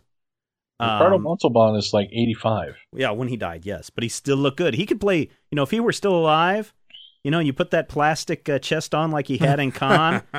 He, he did not wear a plastic chest. He that could, is an uh, urban legend. He could he could play. That could is play his Deacon actual Blackfire. chest. Well, then he could and play. And David Bowie's actual sock. in the fourth issue, it's been a couple of weeks since Batman has escaped out of Gotham City and at the end of the third issue, he essentially says, Batman is no more. We're never returning back to Gotham City. Never again. Never. Never. Beginning it- of next issue, let's go back to Gotham City. But it's been a couple of weeks. True. And again, through media, we find out that the Deacon has essentially taken over the city with an iron fist, public hangings in the street, killing people left and right. Slave labor. Yeah, Yes. people that didn't leave. Again, labor. one step too far, forcing people into slave gangs and just at at at this point, Batman has to go so over the top to match the threat that I'm just kind of like, uh, okay. And what Uh, does what does the Deacon do? That I mean, what does Batman do that's so over the top? He gets a He- monster truck. He Monster gets a truck. monster He truck. hires Bigfoot out for a weekend. missile launchers? And he but he paints a bat on the side because he can't armor his pants. It is he- such a I- even as a high schooler, I was looking at this going, "What in the f? A monster I- truck?" I, really picture like immigrant song playing when uh, when this thing comes out. And he's blasting it. He's playing it on the speaker. I'm sure he is. and he's firing missiles and every once in a while you see a cobra parachute pop out and- because now- you know he's blowing stuff up left and right but it's it's non-lethal blowing stuff up Yeah. Well, except when he says sometimes it feels good to do some public damage. You know, the army won't blow up a building, but that's not going to stop me. And he blows up a building and has it come crashing down on top of people's heads. because that's the best way to prove that you're back in your right mind Yeah, he's to blow shit up. maximum property destruction Now would probably be a good time to bring this up because Okay. I looked at that panel, that one page. Well, it's like a three quarter panel of this giant monster truck, and you said and I said, isn't that okay. the batmobile from dark knight returns Yes, I was going to say that until you stole my thunder, but I was going to say, you know, I can accept that it's a monster truck, but it looks like they're borrowing a hell of a lot from Dark Knight Returns with that um, Batmobile in that first first or second issue of that of that series. Yeah. the second uh no actually it's the third i think In fact, the entire art in this series Mhm. looks a hell of a lot like Frank Miller stuff. You know, not there so much the art as the As- color and and the layout because And you the know layout, yeah. this whole sequence with everything that's going on on the TV with the you know the TV Bubbles. bubble frame. That's right out of Dark Knight Returns. All the Oh, yeah. conversations that they're having on the streets with people. That's right out of Dark Knight Returns. Yep. Uh, I believe there's a sequence with uh oh crap. Now I'm trying to think in my head where I was going. The murder which murder? Uh, There's a lot of. of them. There's a murder uh, every page. Every page of this That's book. what it seems. Somebody like. gets murdered. That's what it seems like. Like sometimes there are text Ah. boxes that say in the background somebody's being like to see who got murdered on this page. Check no, I'm Batman Dark Victory number thirty six. Shut up. I hate you both. I'm not playing anymore. Well, but I mean, the thing is, and I I don't know. I would have to really go back and look at some of my single issues to see how much of an influence the Dark Knight Returns had on the regular issues of the comic books, or if they were purposefully trying to emulate Hmm. that style in Well, in the cult.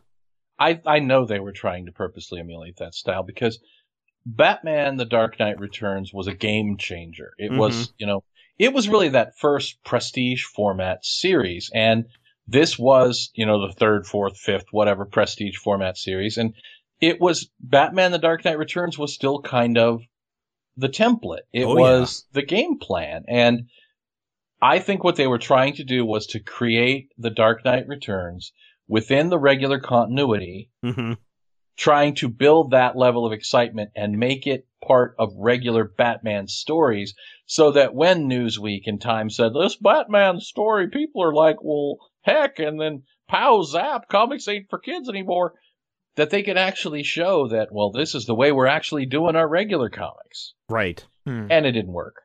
Well, and then there was always for the longest time this understanding or this question of is this series in continuity?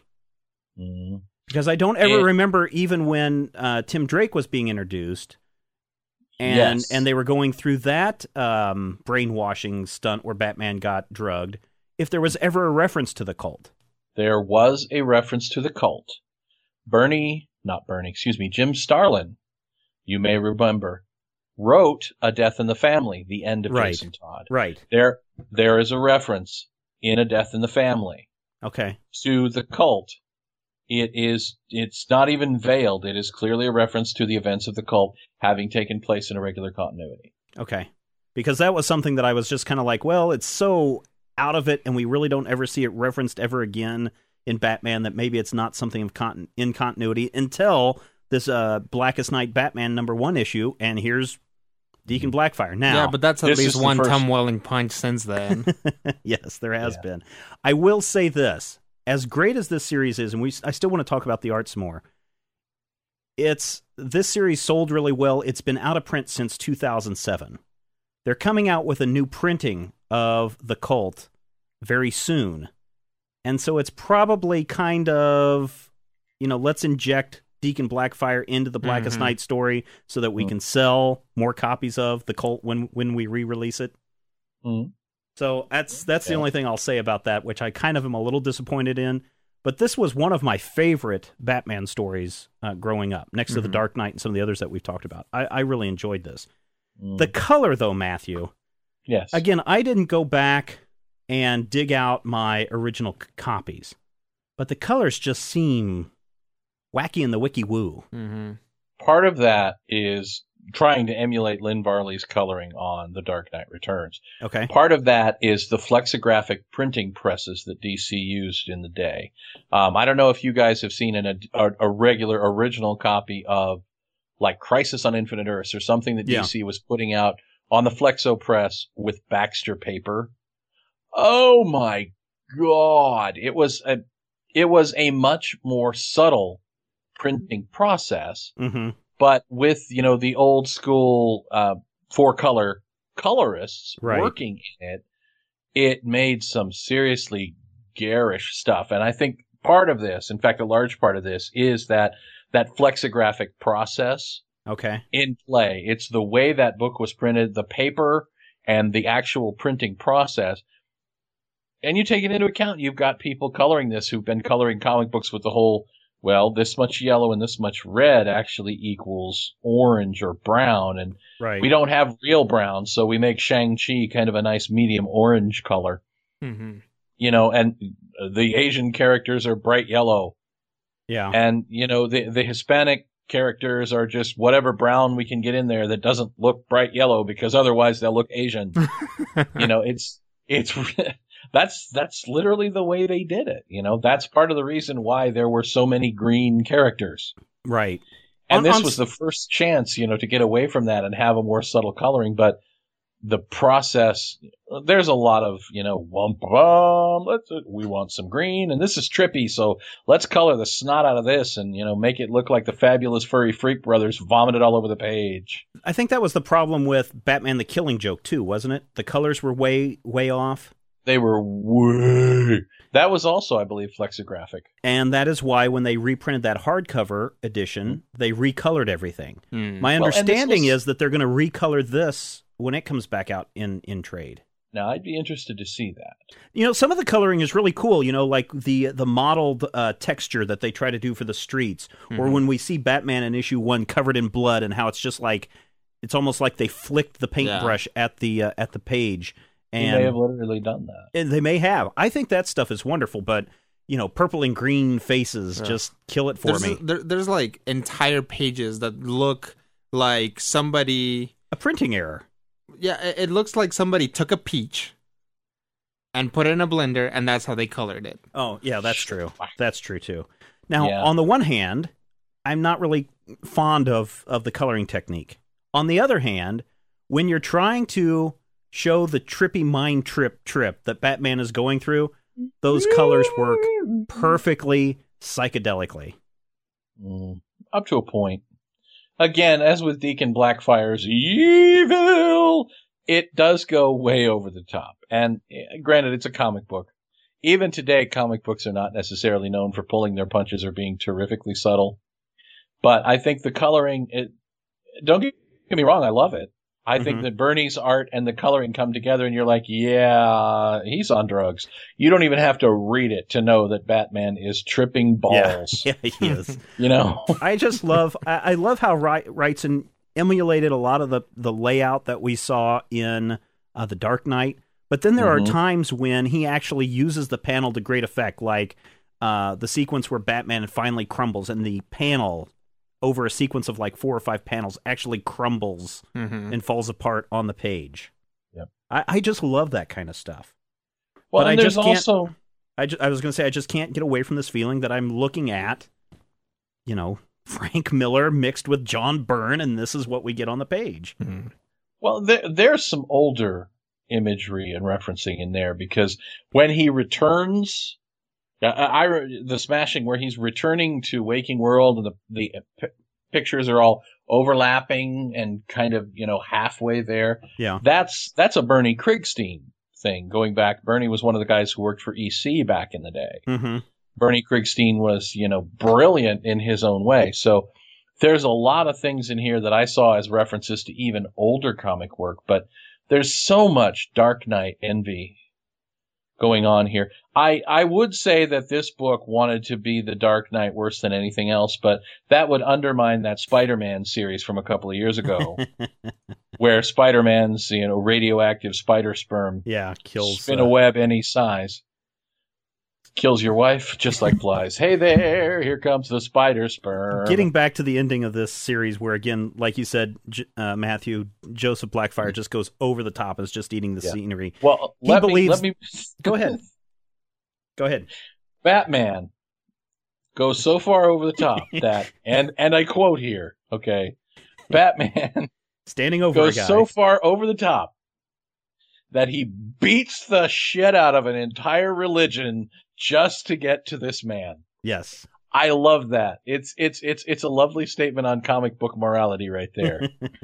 We're gonna beat the crap out of every single follower you have, and then, haha, Then they get then- to the arena fight, where the deacon believes that if he dies, he will become a martyr and he will become more powerful dead than you could ever if you be in life. strike life. me down, I will become more powerful than you could ever imagine. And Batman wants to do it. He's ready to take a gun and shoot the guy.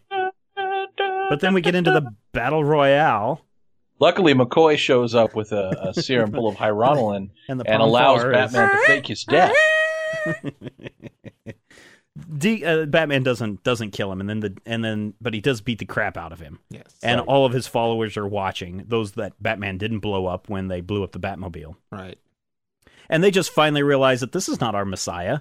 And instead of Batman killing him, they turn on him with clubs and sticks and knives and kill Blackfire. And it's really interesting that, and I kind of we saw this kind of in Batman Begins, where uh, Batman says to Ra's al Ghul in the movie, you know, Ra's says, "You're not going to kill me," and Batman says, "I don't have to save you either."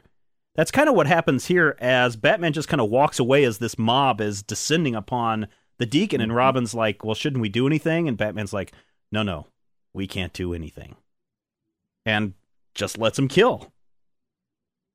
hmm Uh, you're man. Uh, Go ahead.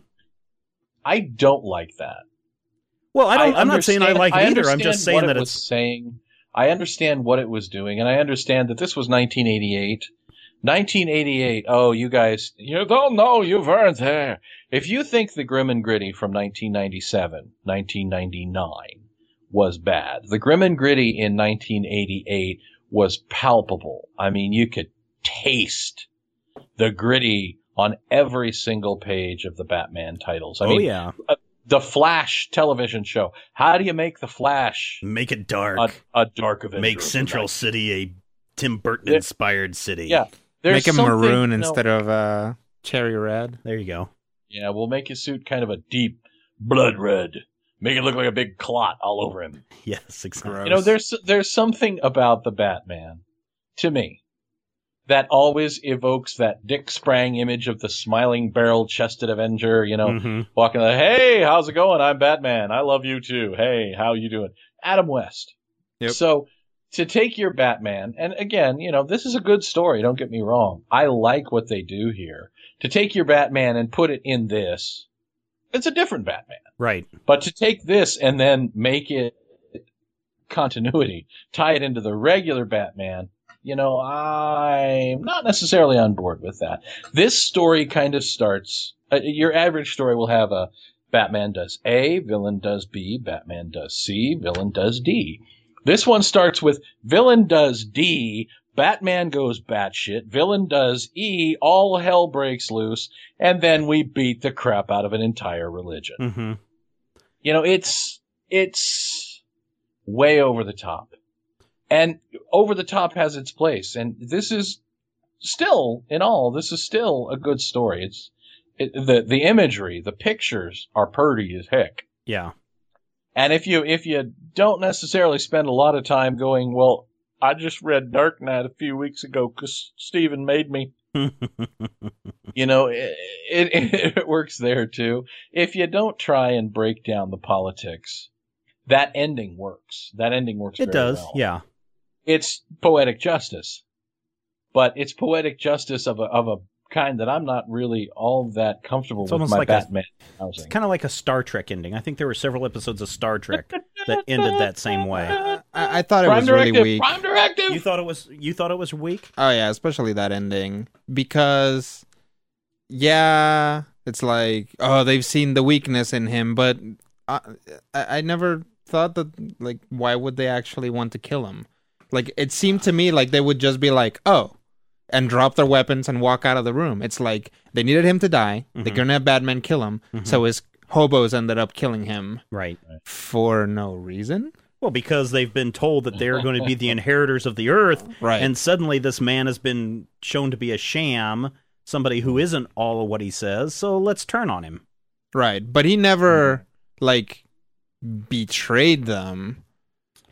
You know, No, only but I in mean, that he just like, lied to the all them. of a sudden, you're just all of a sudden, oh, you lied to me. Now we're disillusioned. We are nothing. Our fight is over. We're not going to be the inheritors of the earth like you Mm. told us. And I and I, you know, there could be a whole religious discussion sure. based on this thing about and I and I don't know what uh, what anybody's religious beliefs are who may have been involved in this book, but it seems very anti-religion. Uh, I don't think it's anti-religion so much as it's anti-status quo.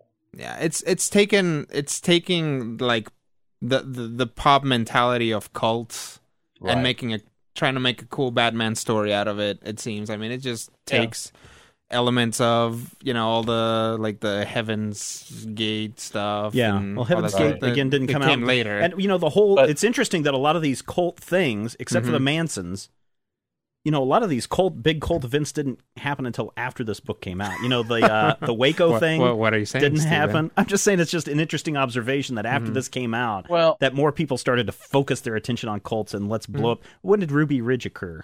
define a cult. Ruby Ridge, I believe, was 96. Okay, all right. What they're, I think what they're referring to and what they're, you know, what the story is obliquely name checking is things like Jim Bakker.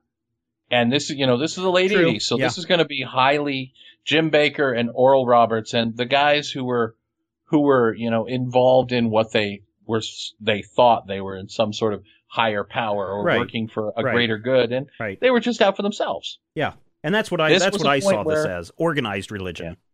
not even so much organized religion, but the people who organize things for their own benefit. I mean, the evangelism stuff that was going around in 87, 88, 89, you know, hmm all of the, the woo-hoo-hoo, the Jimmy Swaggart and the Oral Roberts, oh, I saw a 900 foot Jesus in Tulsa, Oklahoma. And he You told know- me, "Give me a quarter, or I'm gonna die." John, I love you and I want you to be a pro golfer. But you had you had this whole air that religion itself was okay, but the people in charge of religion were a bunch of schmucks and they were all about their own money and big, you know, big money for them and it was all about And the same thing that's taking over the city. It's about corruption. Well, and that's the thing that that Batman discovers when he goes back into the sewer. This filth, this where the followers are living. He's like, "Oh, now I'm finally going to get a chance to get into Blackfire's lair, and it's opulent, lush." They even make an Imelda Marcos reference, which is kind of dates the story. Dated. But uh, you know, you're you're right. We see that corruption that's in there. That's another thing. There's there's a lot of like little things that I didn't like about this story. The- okay. That that felt like plot. That felt like this needs to happen next. One of them is his followers turning on him.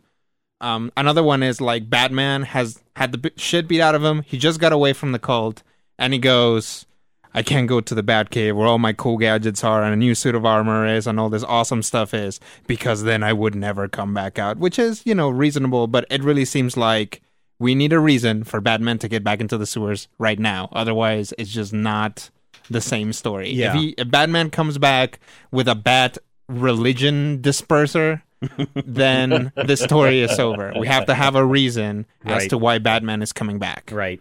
And There's a lot- It felt very weak to me. Yeah, there's a lot of silliness here that is glossed over, like you know, uh, taking over the city with an, an army of winos from the Yeah, sewers. that I just do not believe. That's not really realistic. And you know, really, seriously, if this army of people are going through the streets and and fighting crime, is it really that hard to say, well? I see this wacky army of people doing wacky things, but who's murdering our politicians?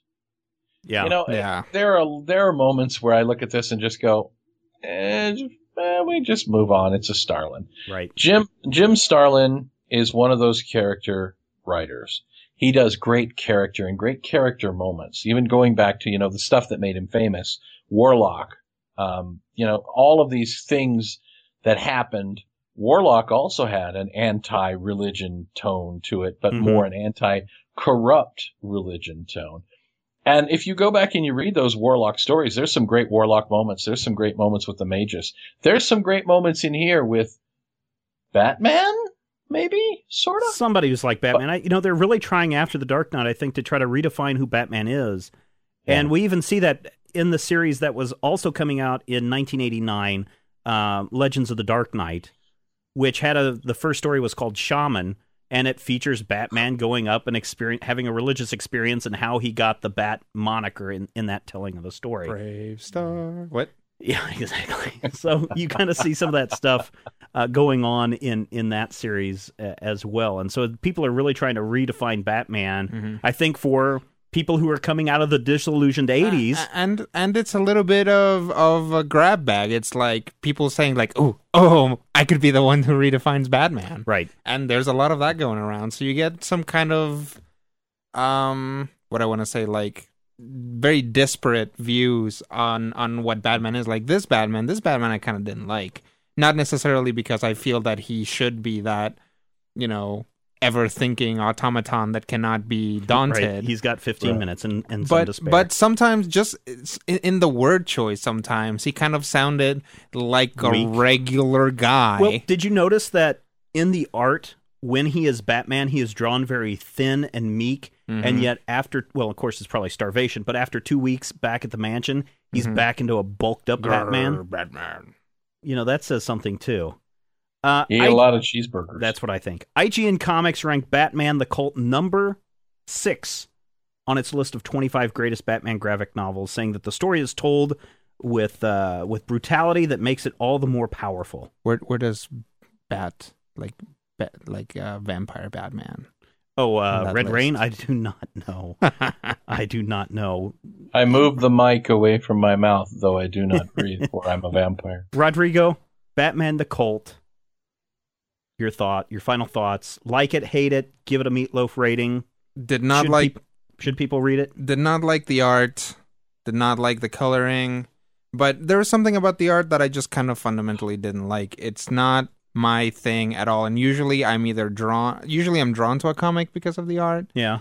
Um, That's why I've- you and Dante don't get along. Kind of. I very rarely am repelled from a comic by the art, and I had a lot of trouble getting through the cult. I did not. Is it more the like col- the Is it more the coloring or is it more the the line work? I think the line work is part of it. There's just something about that kind of scratchy, frequently kind of uh, sparse Yeah. stuff that they do. I didn't like the way Batman was drawn. Um, Batman with his crazy goggles was really Yeah, kind of yeah. like killed it for me in in in certain in, in in a particular aspect.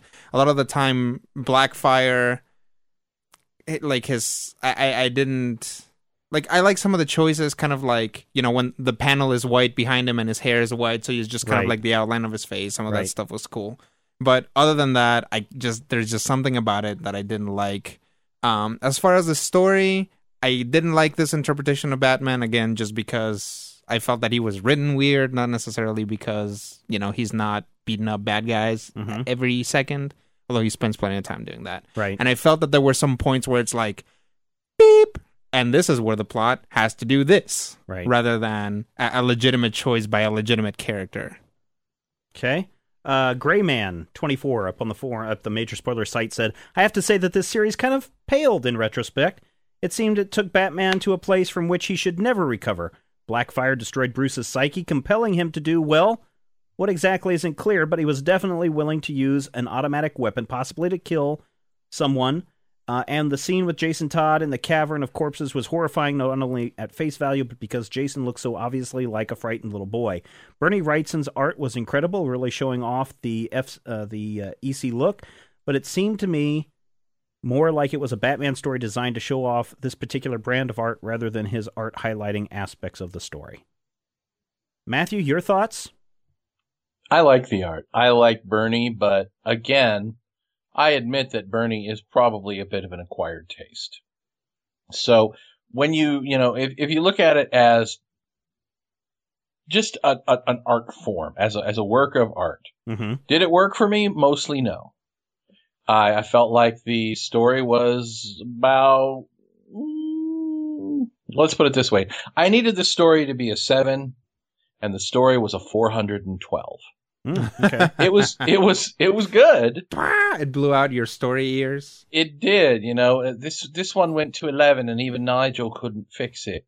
But more importantly, it was, I, I don't really know how to describe it. It was a moment where I, I went through the story having wanted to love it and having, you know, in 1988 gone, wow, this must be great because everybody, everybody wants to see it. And then, and then, you know, with the, the thing in the face and having read what I read and then kind of forgotten about it and moved on, I didn't remember the weird crypto I don't want to say fascist, but woo-hoo-hoo going on with, you know, the politics of the story. Mm-hmm. I didn't necessarily remember a lot of the graphic violence. Yeah. Having not read the issue that had the gun, the gunning down sequence that, you know, had not bothered me before. So I think overall it mostly worked for me. If I had to give it a meatloaf rating, I don't know that I could. Really? Try.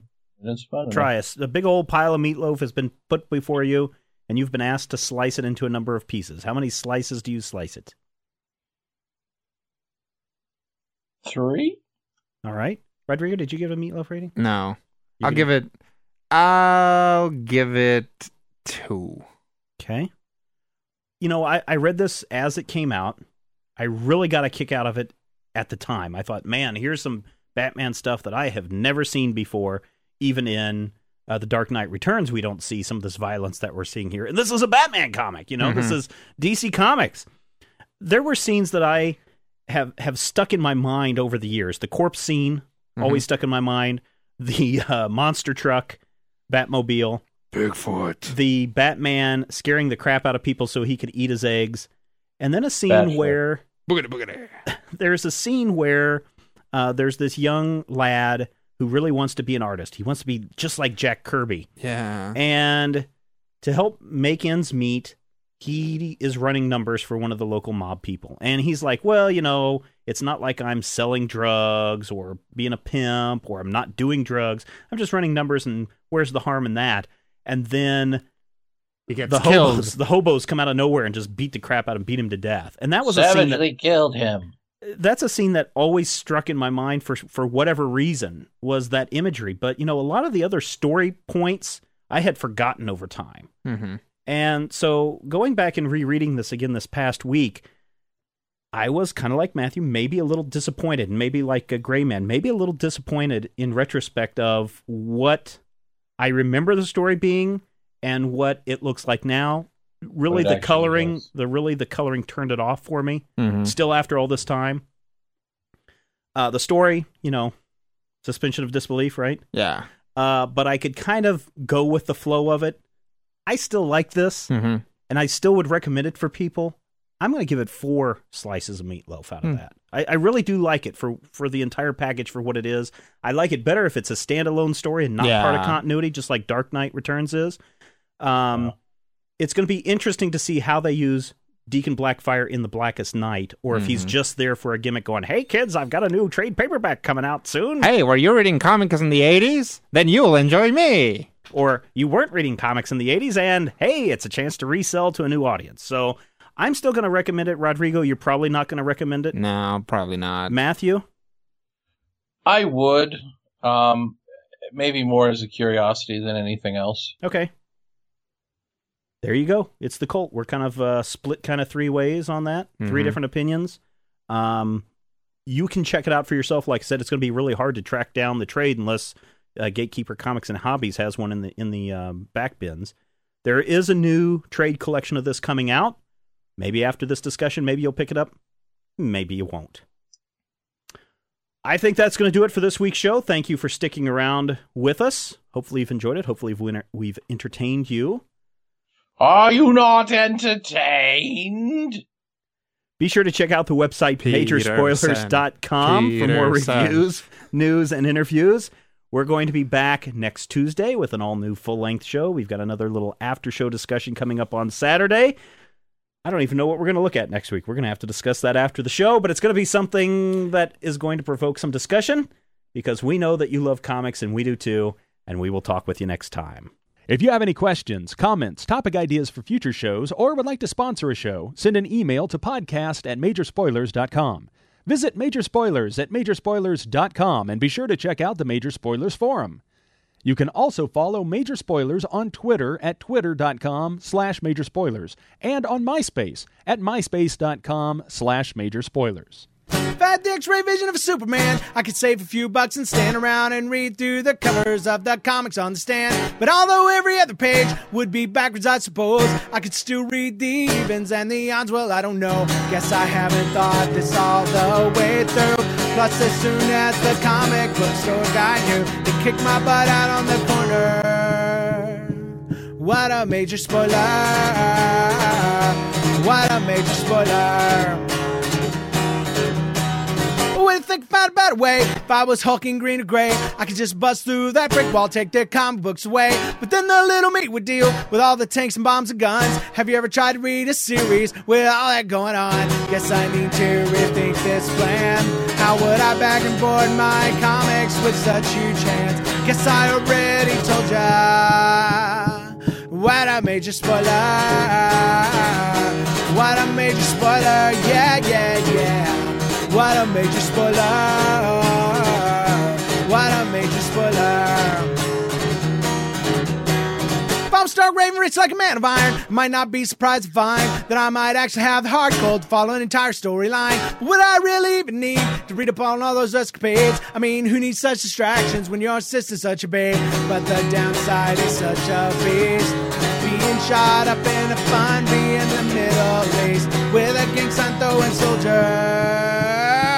What a major spoiler! What a major spoiler! Yeah, yeah, yeah! What a major spoiler! Whoa, whoa, whoa, whoa! What a major spoiler! Major Spoilers Podcast, copyright 2009.